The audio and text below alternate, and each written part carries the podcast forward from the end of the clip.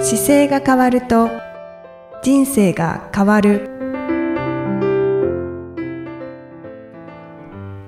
こんにちは姿勢治療科の中野孝明ですこの番組では体の姿勢と生きる姿勢より豊かに人生を生きるための姿勢力についてお話しさせていただいてます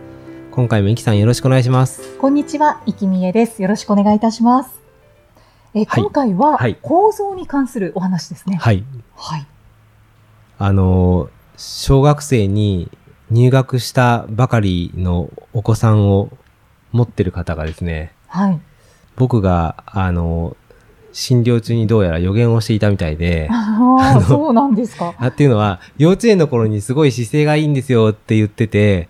あのー私は悪いけど、自分のお子さんは姿勢がいいっていう話を聞いてたんですけど、はい。しゅ小学校に入ると姿勢悪くなるから気をつけてくださいねっていう話をしてたんですよね。はい。はいそしたら、この間お見えになった時に、先生姿勢が悪くなってきてしまいましたっていう うわー話を聞いて、はい。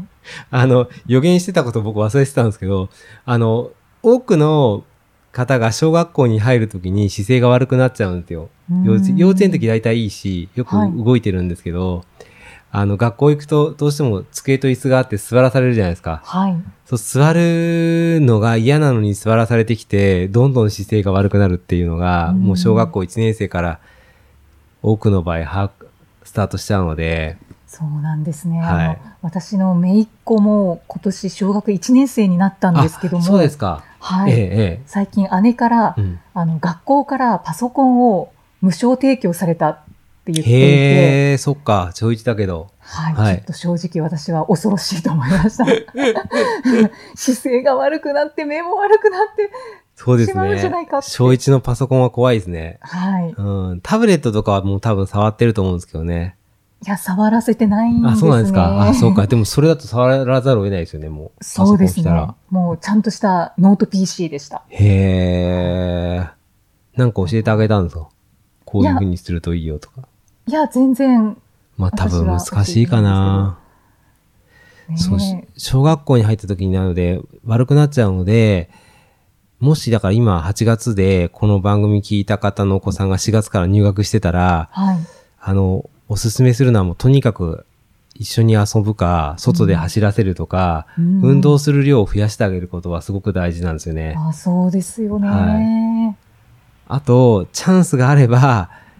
立って、家の中は立って勉強してもいいんだよっていうのを、ご両親が見せてあげながらやっていけると多分いいと思いますね。ああ、親御さんが立ってれば、そうでは絶対でう、ん親の真似をするので、はい。あの、親が立ってやってれば当然立って勉強するんですよう。んなので、それを学校を、あの、スタンディングデスク入れて立つようにっていう、きょあの、雰囲流れをなんだろう、作るようには持っていきたいと僕も思ってるんで、はい。なんかそういう機会があれば協力するんですけど、一旦すぐに来年から小学校1年生でスタンディングになりましたっていうニュースをちょっと出るほどはまだ影響力がないので、うん一旦学校じゃなくて家で勉強するときに、例えば立ってちょっと勉強するっていう練習を家でやってあげるとかでも、うん随分違うと思います。そうですよね。は本当ですね、はいスタンディングデスクを取り入れるっていうのが、まず一つありますかね。そうですね。僕自分の息子が10今4歳で,、はい。で、自分の息子にもやっぱりスタンディングデスク入れたんですけど、はい。 14歳だからやっぱ時すでにちょっと若干遅くて、おそうなんですあかのそう、立ってやりましょうねって言ってもやってくれないんですよ。おーあ、の、もうし思春期に入ってきてることもあるんですけど、やっぱり、いまあ、学校のつけるやつもちろん高い位置にに上げてあるんですけど、完全に立ってやろうとする位置に置いとくと、自然に下がって座ってやってるかうら、ーんだからもうちょっと早い時期に、当時まだ電動はなかったんですけど、早い時期に立ってやるのを当たり前にすればよかったなって、ちょっと今自分では、あの、そこはちょっと反省してますけど。ああ、そうなんですね。はい。なので、あの、今、お子さんが小学生にいる方とか、あの、まだこう、立ってやるチャンスにがありそうな方は、ぜひスタンディングで、クモンやったりとかう、んん。そういうう時間がちょっと取ってあげられるといいんじゃないかなってすごい感じますね。そうですね。は大場として何ができるかな、 スタンディングデスクをプレゼントしましょうか。そうですね。僕、だから今は、スタンディングデスクと、あの、ちょっと明るい、こう、LED の照明の机は、あの、子供には置いてあって、いつでも上げれるようになってるんですけど、うんここの間も上げようと思ったら上がんなくて、あれと思って下見たら iPad、コンセント抜いて iPad 充電してましたもん。残念そう。だから差し替えといてきましたけど。で、そうす、だからそういうのもあるから、ちょっと早めになんかなんとなくこう立ってやれるのが習慣にしてあげられるといいなと思って、うんうん、そうですね。やっぱり早いうちがいいんですね。そう。それで、だからちょあのこのリモートにこの2020年から比較的学校とか塾とかもなってるところが多かったんで、はい。あの、中学生の僕の患者さんなんかも、久しぶりにこう見たときに、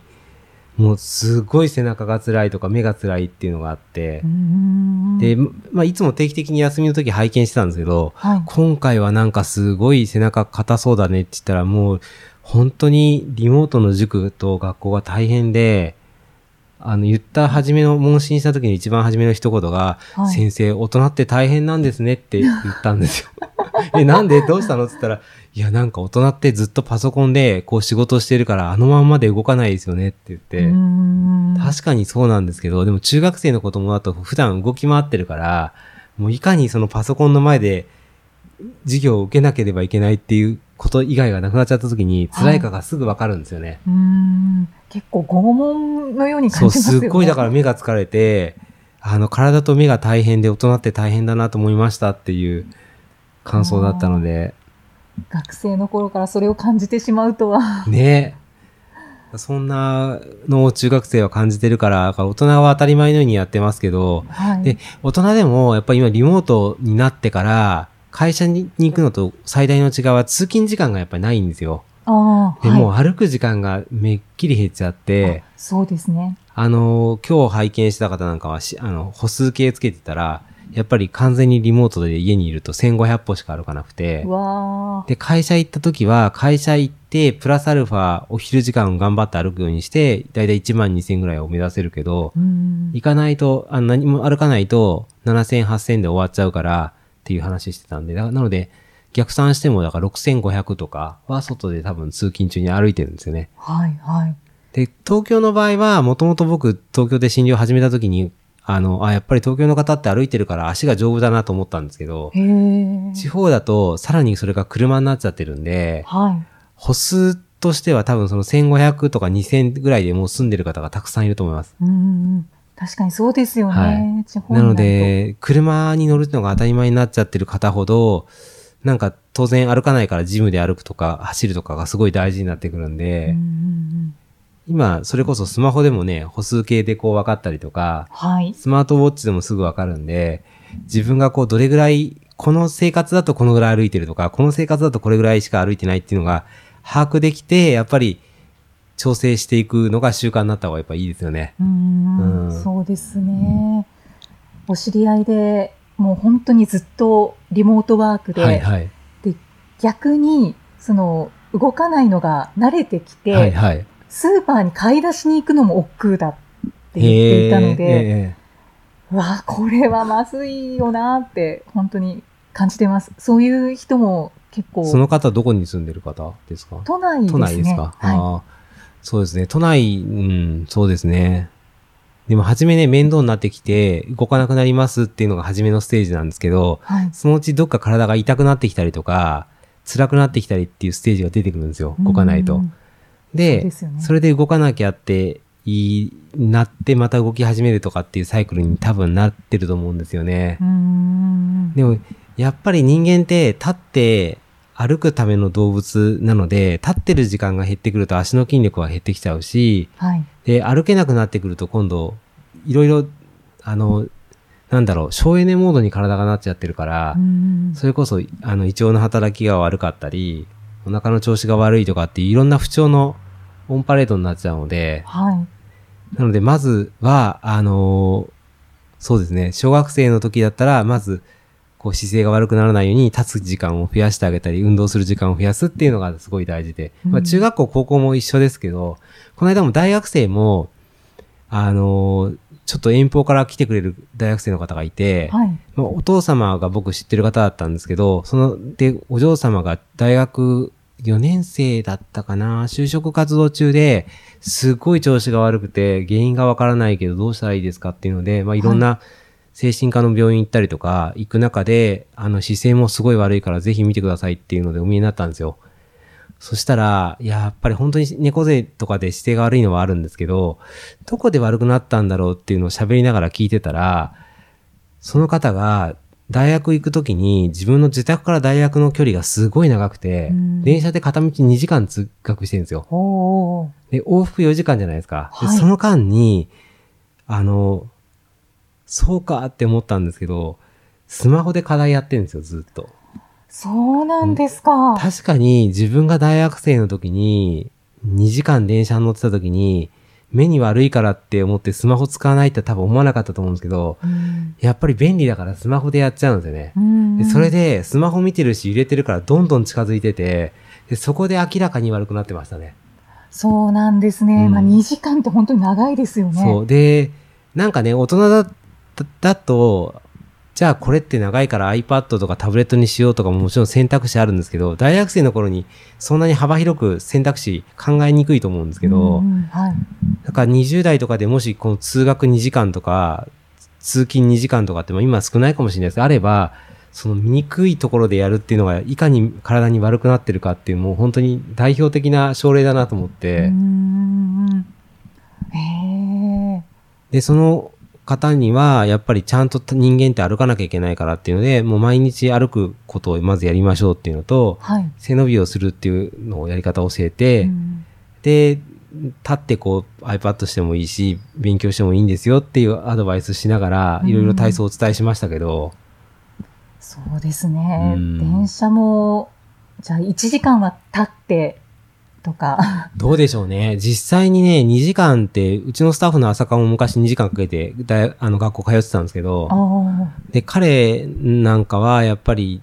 スマホを手元でこう見てましたけど、もう半分眠くてしょうがないから寝てたって言ってましたけどね、あもともとはう。ん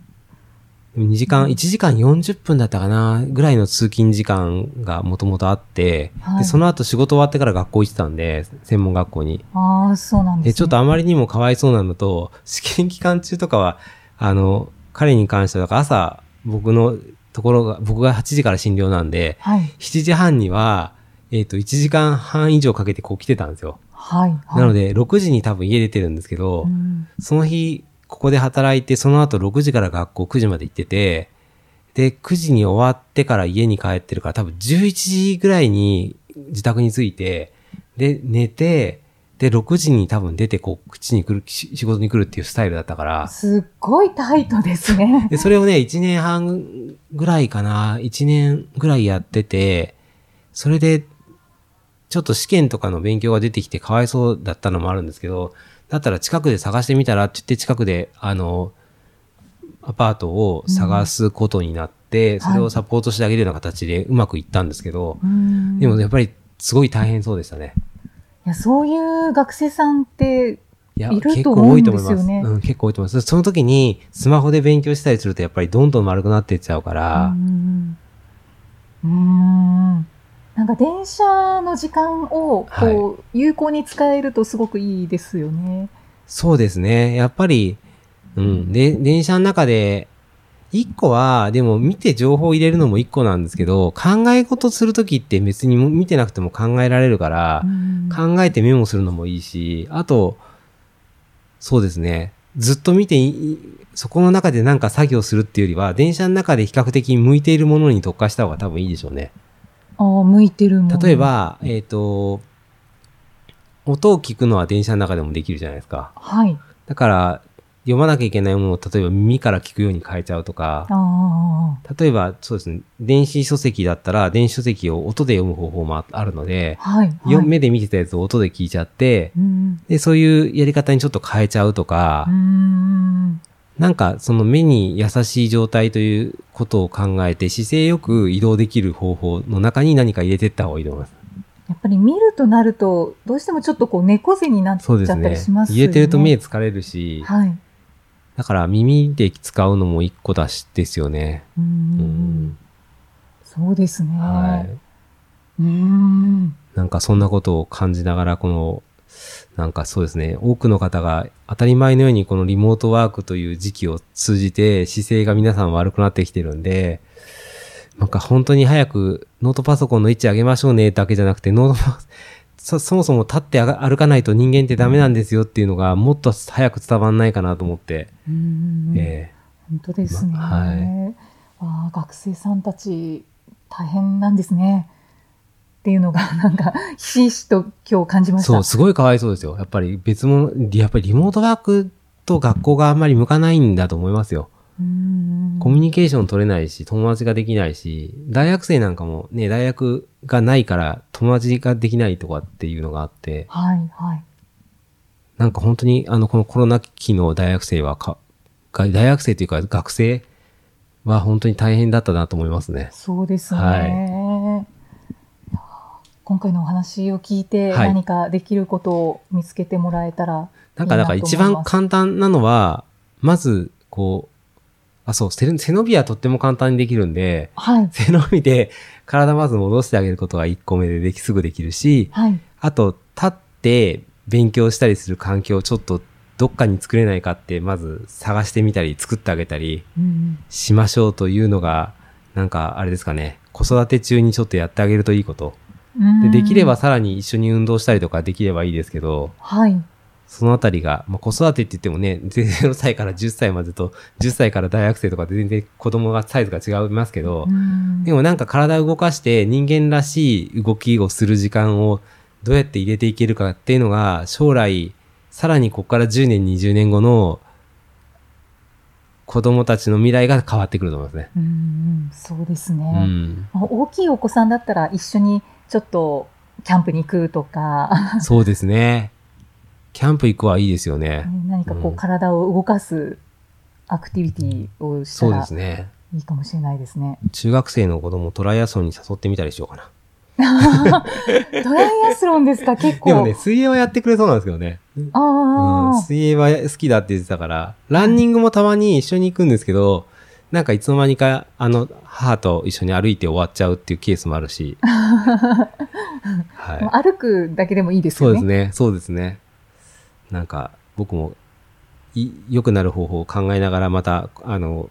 番組を通じてシェアしたいと思います。中野先生も試行錯誤されそてうでるす、とそうでいうす。ことやっぱり、なんかね、時代においてどうしたらいいかって、どんどんこれだけ変わってきてるから、うーん自分の中学生とか高校生の時代とまたさらに違いますもんね。違いますね。もう本当に全然違います。僕の頃の中学生とかってあれですよ。あの、可愛いもんですよ。iPhone とかないから、あの、カセットテープの、あれですよ。ウォークマンを持ってっちゃいけませんとか、そういうレベルですよ。いや、ほんそうですよ ね。小学校の時カセットテープで、あれ、中学校は多分 CD になって、はい。ポケベルとか持ってたんですポかケベルは、あの、あれなんですよ。ポケベル、ポケベルが出てきてるの僕大学生とかだから、ああ。ももう本当に、あ、あ高校の最後ぐらいだけど、当時は、まだ全然持ってる人なんかいるレベルじゃなかったんですね。ああ、そうなんですね。うん。ポケベル、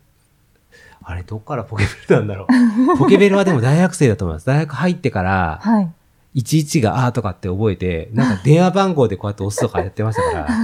ら。ららしいですよね。そうそう、そういうのがあって。で、それのあ後半に、あの、すごい高い携帯電話が出てくるみたいな世界が出てくるんだけど、結構同時期に来てて、はい。 PHS